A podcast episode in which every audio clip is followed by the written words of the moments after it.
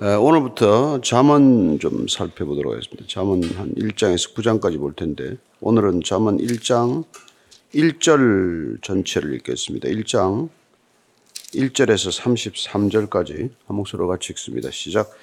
다윗의 아들 이스라엘 왕 솔로몬의 잠언이라 이는 지혜와 훈계를 알게 하며 명철의 말씀을 깨닫게 하며 지혜롭게 공의롭게 정의롭게 정직하게 행할 일에 대하여 훈계를 받게 하며 어리석은 자를 슬기롭게 하며 젊은 자에게 지식과 근실함을 주기 위한 것이니 지혜 있는 자는 듣고 학식이 더할 것이요 명철한 자는 지략을 얻을 것이라 자문과 비유와 지혜 있는 자의 말과 그 오묘한 말을 깨달으리라 여호와를 경외하는 것이 지식의 근본이거늘 미련한 자는 지혜와 훈계를 멸시하느니라 내 아들아 내 아비의 훈계를 들으며 내 어미의 법을 떠나지 말라 이는 내 머리에 아름다운 관이요 내 목에 금사슬이니라 내 아들아 악한 자가 너를 꿰지라도 따르지 말라 그들이 내게 말하기를 우리와 함께 가자 우리가 가만히 엎드렸다가 사람의 피를 흘리자 죄 없는 자를 까닭 없이 숨어 기다리다가 서울같이 그들을 산채로 삼키며 무덤에 내려가는 자들같이 통으로 삼키자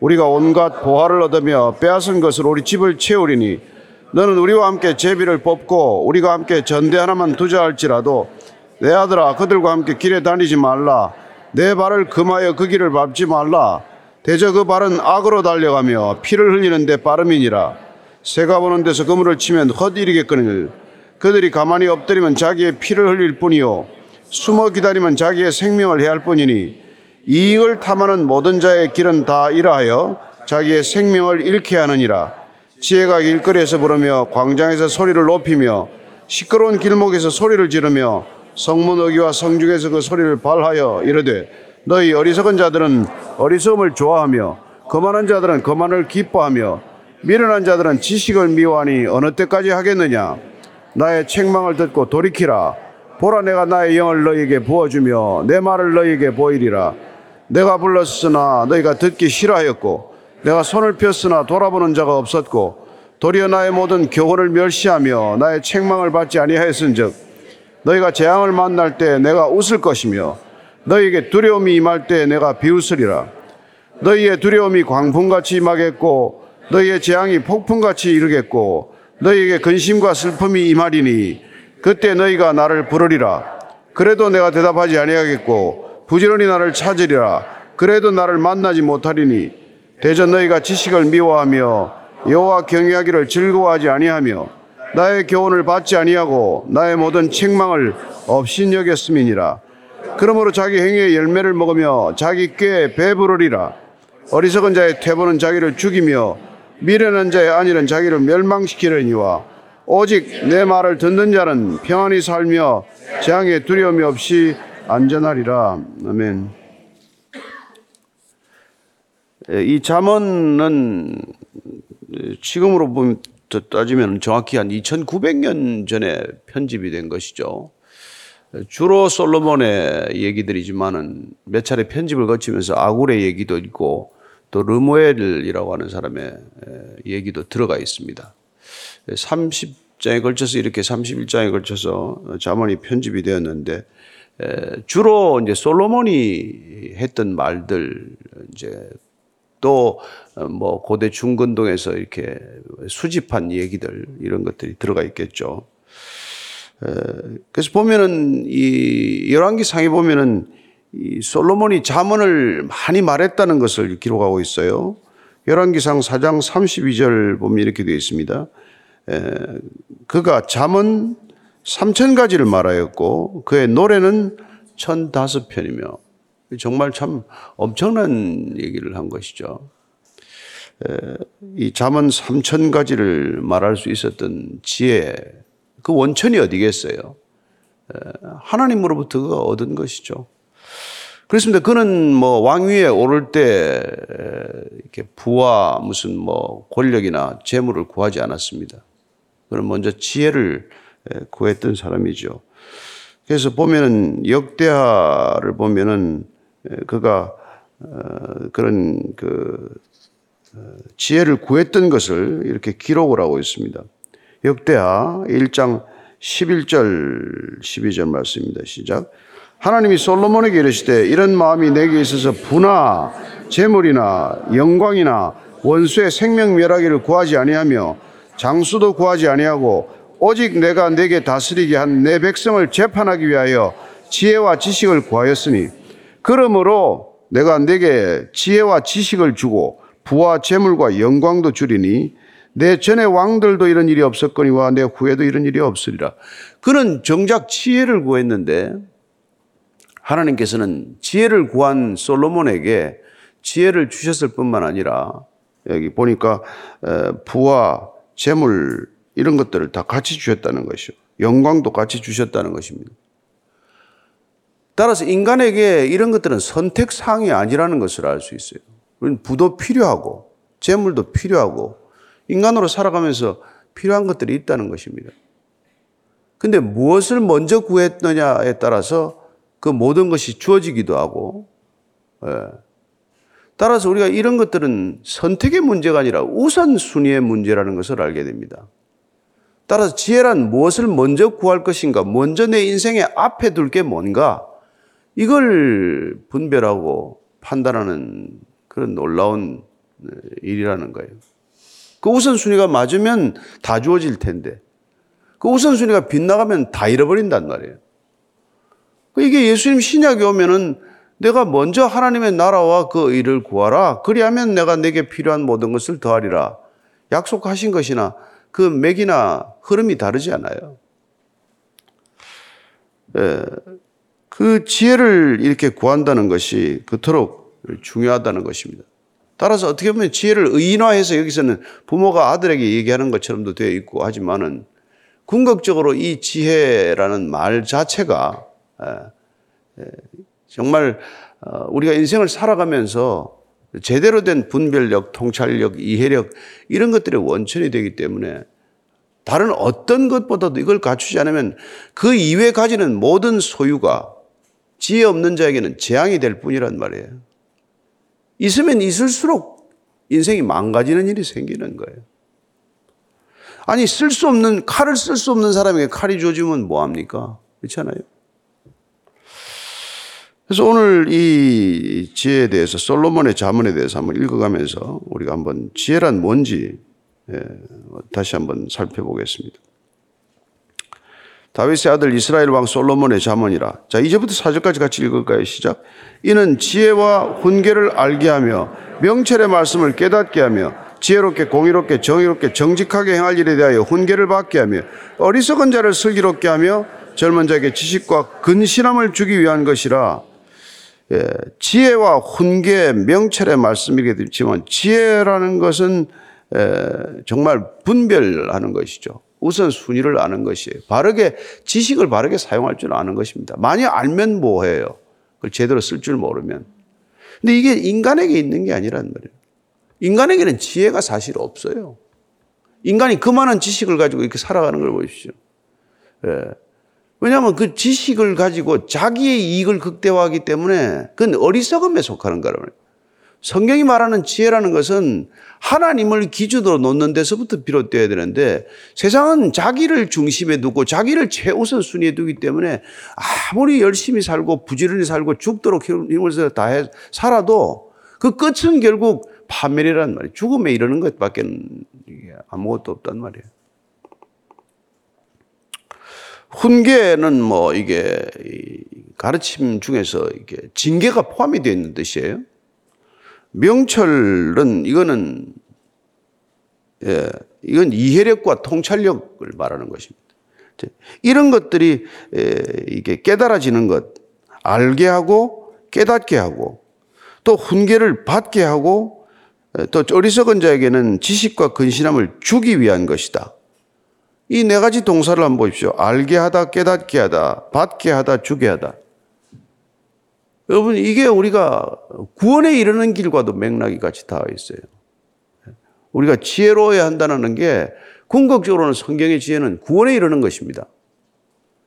따라서 어, 우리가 이걸 알게 되고 그 깨닫게 되고 따라서 우리의 부족함을 아는 자각으로부터 시작이 되어서 아 내가 무엇이 필요한지를 그걸 인식하게 되고 그리고는 궁극적으로 내가 그걸 받고자 하는 예. 그런 열망을 갖게 되고 그리고 받고 나서 깨닫게 되는 내가 내 존재를 전체적으로 수긍하게 되는 이런 일련의 과정을 보면은 우리가 구원에 이르는 것과 다르지 않다 이 말이에요. 지혜로운 자들은 지혜의 궁극적인 목적은 구원에 이르는 것이다. 이렇게 한번 생각해 볼 필요가 있지 않습니까? 로마서 10장 10절을 보면은 이렇게 되어 있어요. 시작. 사람이 마음으로 믿어 의에 이르고 입으로 시하여 구원에 이르느니라. 마음으로 일단 이, 자각이 되어야 돼 인식이 되어야 돼 마음으로 무슨 그리고 의에 이르고 입으로 시하고 수긍하고 그리고는 구원에 이른다. 이 바울이 통찰해낸 구원의 과정 이게 구약에서 우리가 오늘 이 자문서를 펼치면서 자문을 통해서 우리가 어떻게 지혜로운 삶에 이르느냐, 궁극적인 그 지혜의 원천알로부터 우리가 그걸 받아서 어떻게 지혜에 이를 수 있냐, 이게 알고 깨닫고 받고 어, 또 이렇게 주는 것에 대한 예, 이걸 우리가 잘 이해할 필요가 있다 이 말이죠.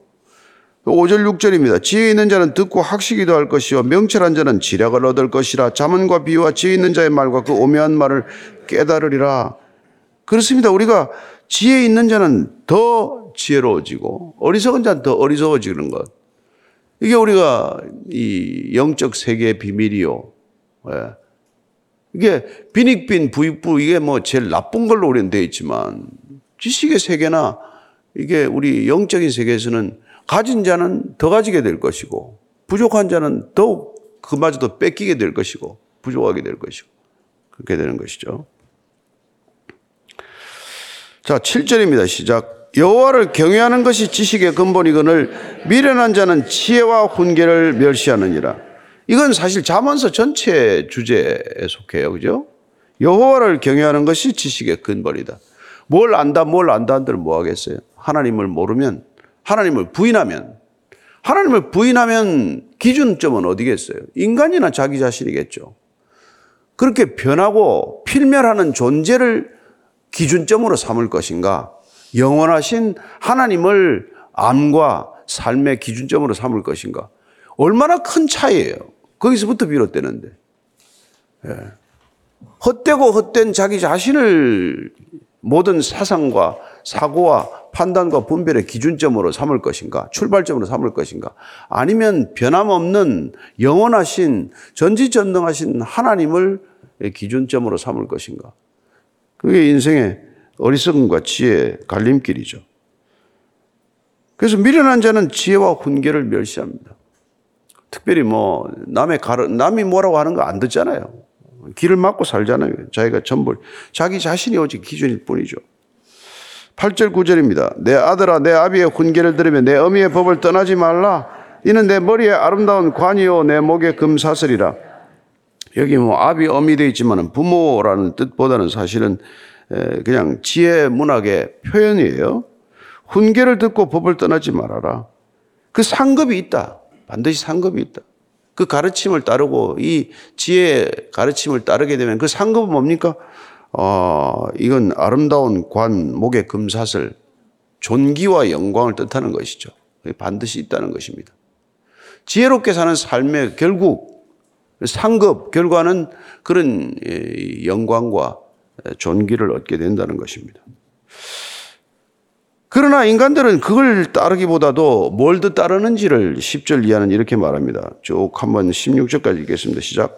내 아들아 악한 자가 너를 깰지라도 따르지 말라 그들이 내게 말하기를 우리와 함께 가자 우리가 가만히 엎드렸다가 사람의 피를 흘리자 죄 없는 자를 까닭없이 숨어 기다리다가 소울같이 그들을 산채로 삼키며 무덤에 내려가는 자들같이 통으로 삼키자 우리가 온갖 보화를 얻으며 빼앗은 것으로 우리 집을 채우리니 너는 우리와 함께 제비를 뽑고 우리와 함께 전대 하나만 두자 할지라도 내 아들아 그들과 함께 길에 다니지 말라 내 발을 금하여 그 길을 밟지 말라 대저 그 발은 악으로 달려가면 피를 흘리는데 빠름이니라 여기 보니까 뜻밖의 지금 이 자문의 1장 첫 서두에 이 뭐 강도들 얘기가 나와요 묻지마 살인하는 사람들 얘기가 나와요 그러니까 죄 없는 자를 까닭 없이 숨어서 기다리다가 아무나 숨어서 기다리다가 해치면 어때?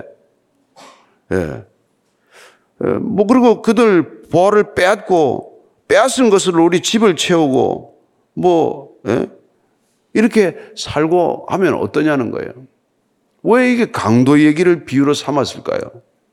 예. 근데 그들과는 절대 그렇게 폭력적이고 조직적이고 악한 일들을 꾀하는 자들과는 그야말로 절대로 한패가 되지 말아라. 어떤 일이 있어도 그들과 한패가 돼서는 안 된다. 그런데 사실은 우리가 뭐 그렇게 그런 사람들하고 그렇게 잘 어울리지는 않잖아요. 그래서 왜 이 극단적인 표현을 써서 이들을 앞에 내세웠느냐. 예. 그게 17절부터 19절을 읽으면 이렇게, 아기가 맞듯 이해가 되는 얘기예요. 자, 뒤에 보십시다. 시작. 새가 보는 데서 그물을 치면 헛일이겠거늘 그들이 가만히 엎드리면 자기의 피를 흘릴 뿐이요. 숨어 기다리면 자기의 생명을 해할 뿐이니 이익을 탐하는 모든 자의 길은 다 일하여 자기의 생명을 잃게 하느니라. 아, 키워드가 보니까 이익을 탐하는 모든 자를 가장 앞에 내세워서 상징적으로 우리에게 알려준 사람들이 강도와 도적질하는 사람들이란 말이에요. 이익을 탐하는 사람들의 극단적인 표현이란 말이에요. 우리는 강도짓은 하지 않아요. 우리 살인까지 하지 않습니다. 그러나 우리도 이익을 탐하는 무리에는 들어간다 이 말이에요. 예. 그런데 그렇게 그 남의 목숨을까지 빼앗는 자들은 보면은 숨어서 온갖 나쁜 짓을 하다가 예? 하는데 그 발은 악으로 달려가고 피를 흘리는 데는 빠른데 그렇게 한들 보십시오. 새가 보는 데서 그물을 쳐봐야 헛일이다. 그렇게 해서 살아봐야 새가 보는 데서 금을 치는 일을 헌일이라는 게 무슨 뜻이겠죠? 반말은 뭐, 뭐, 이게, 낱말은 새가 듣고 반말은 쥐가 듣는다는 말이 뭐예요? 우리 그런 말 있잖아요. 아무리 은밀한 일을 행하더라도 그 은밀한 일을 지켜보는 존재가 있다라는 뜻이란 말이에요.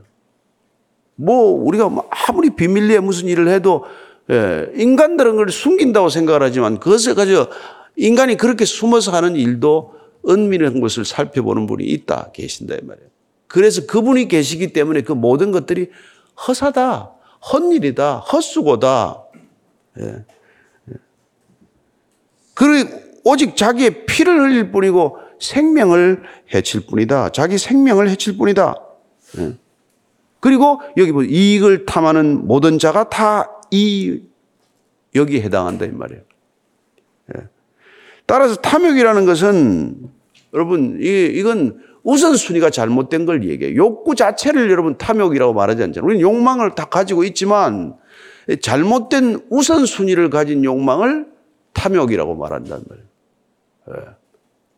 그걸 가지고 살아가는 사람은 이 반드시 이렇게 어리석은 삶을 살게 되어 있다는 거예요.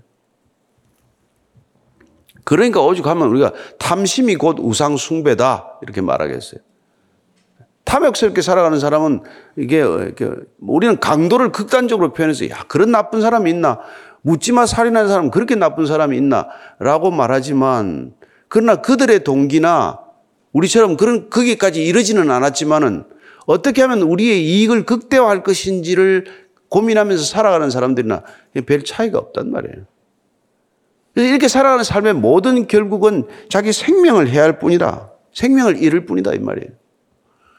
그래서 그렇게 탐심을 경계하는 것이고 탐욕을 우상 숭배라고 말하는 것이란 말이죠. 자, 20절 이하니다 시작.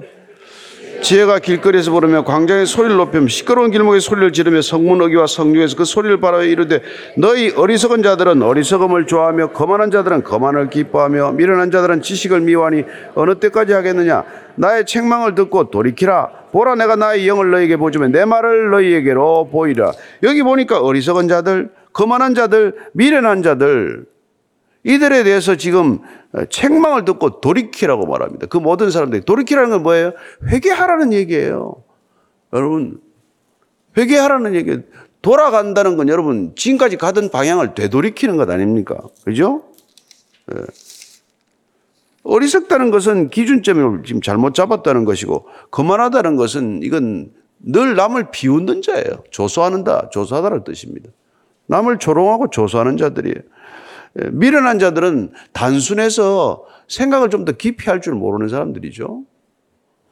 예, 예. 이런 사람들은 이 지혜의 말씀을 듣고 이 잠언서를 제발 읽고 돌이키라. 회개하라. 지금까지 살아가던 삶의 방식을 좀 돌이켜라. 24절부터 27절까지입니다. 내가 불렀으나 내가 듣기 싫어했고 내가 손을 폈으나 돌아보는 자가 없었고 도리어 나의 모든 교훈을 멸시하며 나의 책망을 받지 아니하였은즉 너희가 재앙을 만날 때 내가 웃을 것이며 너에게 희 두려움이 임할 때 내가 비웃으리라 너희의 두려움이 광풍같이 임하겠고 너희의 재앙이 폭풍같이 이르겠고 너희에게도 근심과 슬픔이 임하리니 여기 보니까 계속 부르고 있어요. 지혜가 지금 부르고 있습니다. 어미라, 아비와 이런 표현을 통해서 지혜는 우리를 끊임없이 부르고 있습니다. 초청하고 있습니다. 예. 그래서 이 지혜라는 말에 우리가, 우리가 예수님을 넣어서 읽어도 뭐 차질이 없어요. 예수님은 우리를 부르고 계십니다. 늘 부르셨어요. 늘 다가오셔서 우리를 초청하셨습니다. 그분은 길거리 사방에 나가서 아무나 데려오라고 초청했습니다. 다만 우리가 바빠서 못 갑니다. 뭐 결혼해서 못 갑니다. 새 집을 사서 못 갑니다. 밭을 새로 일군다고 못 갑니다. 그렇게 초청을 거부했을 뿐이란 말이에요. 그 초청을 거부했더니 결과는 뭡니까? 두려움이 임해가지고 두려움이 광풍같이 임하고 재앙이 폭풍같이 일어겠고 근심과 슬픔이 임했다라고 말합니다. 여러분 하나님의 초청을 거절한 사람 예수 그리스도의 초청을 거절한 사람이 겪는 결과라는 것은 두려움, 재앙, 근심, 슬픔 이런 것들이 왜, 왜 오냐? 왜 오냐? 왜 오냐? 예. 구약적 표현으로는 지금 지혜를 거절해 지혜가 초청하는데 그 지혜를 거절했더니 이런 것이 왔고 우리가 신약적 표현으로 한다면 그리스도의 초청을 거부했더니 이 모든 결과를 자초하고 만 거예요. 그래서 끊임없이 두려워하고 불안해하고 예? 얼마나 많은 사람들이 요새 잠못 잡니까? 얼마나 많은 사람들이 여러분 공황장애를 겪습니까? 어, 얼마나 많은 사람들이 우울증에 시달립니까? 여러분 약 먹는 사람이 한둘이 아니에요. 젊은 애들까지도 이래요. 무엇 뭐 때문에 그런 일이 일어난지 모르죠. 예. 지혜의 초청을 거절했기 때문에 예수 그리스도의 부르심에 응답하지 않았기 때문에 두려움은 광풍같이 임할 것이고 재앙은 폭풍같이 이를 것이고 근심과 슬픔은 떠날 날이 없는 것이죠. 그때 너희가 나를 부르리라. 그래도 내가 대답하지 않으리고 부지런히 나를 찾으리라. 그래도 나를 만나지 못하리니 대저 너희가 지식을 미워하며 여호와 경외하기를 즐거워하지 아니하며 나의 교훈을 받지 아니하고 나의 모든 책망을 없인 여겼음이니라. 그러므로 자기 행위의 열매를 먹으며 자기 꽤 배부르리라. 그렇게 불러도 대답하지 않고 이제는 너희들이 뒤늦게 찾아봐야 안 된다는 거예요. 자, 무슨 말입니까? 때가 있다는 거예요, 때가. 부를 때 응답해야 될 때가 있다는 거예요. 자, 지금은 구원의 때입니다. 부르시면 구원에 응해야 돼요. 때를 놓치면 무슨 소용입니까? 적절한 때가 있다는 거예요. 너무 혼기를 놓치지 마세요. 아니, 그래도 가임 기간이 있을 때 그래도 결혼해야 되는 거 아니에요? 때가 있다는 거예요. 그 뒤에 나중에는 뭐 찾아도 뭐, 뭐 응답이 없을 것이고 내가 청원해도 돌아, 돌아보지도 않을 것이고 그렇게 되는 것이죠. 적절한 시간이 다 있다는 거예요. 적절한 시간이. 이 아침 시간. 이때는 우리가 지혜의 귀를 기울여야 할 때란 말이에요. 이 늦잠을 자고 말이죠. 해가 중천에 뜰 때까지 있고 말이죠. 이러면 인생이 두려움이 광풍같이 임하게 돼 있다 이 말이에요. 예. 깨야 될 때 깨고 자야 될 때 자고 이것만 잘해도 지혜롭게 살 텐데 예, 자야 될 때 깨어 있고 깨어 있어야 할 때 자고 이러다가 인생이 그냥 엇갈리는 거예요. 그래서 32절 33절입니다. 시작. 어리석은 자의 태벌은 자기를 죽이며 미련한 자의 안일은 자기를 멸망시키느니와 오직 내 말을 듣는 자는 평안히 살며 재앙에 두려움이 없이 안전하리라, 안전하리라. 그래서 어리석은 태보는 결국은 안일은 자기를 멸망시키고 만다. 자매라고 만다는 거예요. 누가 뭐 밀었습니까? 덩을 떠밀었습니까? 어쨌습니까? 자기가 자멸의 길을 가는 거예요. 예. 오직 이 지혜의 길을 열고 있던 사람들은 유익이 뭡니까? 그 유익은 예. 두려움이나 재앙과 근심과 슬픔과는 달리 평안, 두려움이 없이 없는 안전함, 평안과 안전함의 원천이 바로 여기 있구나 이런 거예요. 우리가 살고 있는 세상은 여러분 두렵게 마땅히 두려워요. 힘듭니다. 우리가 사는 곳은 바벨론이에요. 여러분 어디 살고 계십니까? 서울입니까? 다 바벨론이에요, 바벨론. 예. 노예처럼 사는 거죠. 레리 오스본이라는 사람이 쓴 책 제목 중에 재밌는 게 있는데 바벨론에서 그리스도인으로 살기.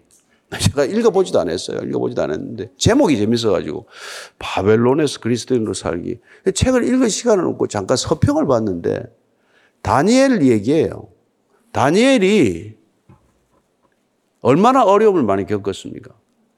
그 바벨론에 살면서 그가 한 가지 기억했던 사실은 이 바벨론이라도 또 내가 겪는 어떤 어려움이라도 하나님보다 크지 않다는 사실을 잊지 않았다.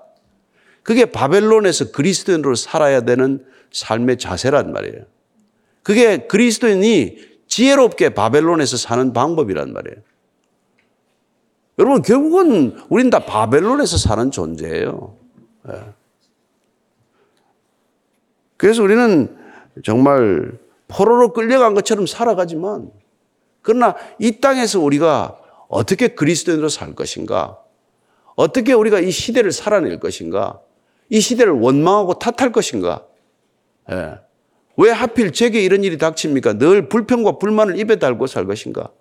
아니면은 지혜롭게 하나님의 지혜를 가지고 제대로 살아낼 것인가? 이걸 오늘 우리가 이 시대 자문을 읽는 이유가 되어야 할 것입니다.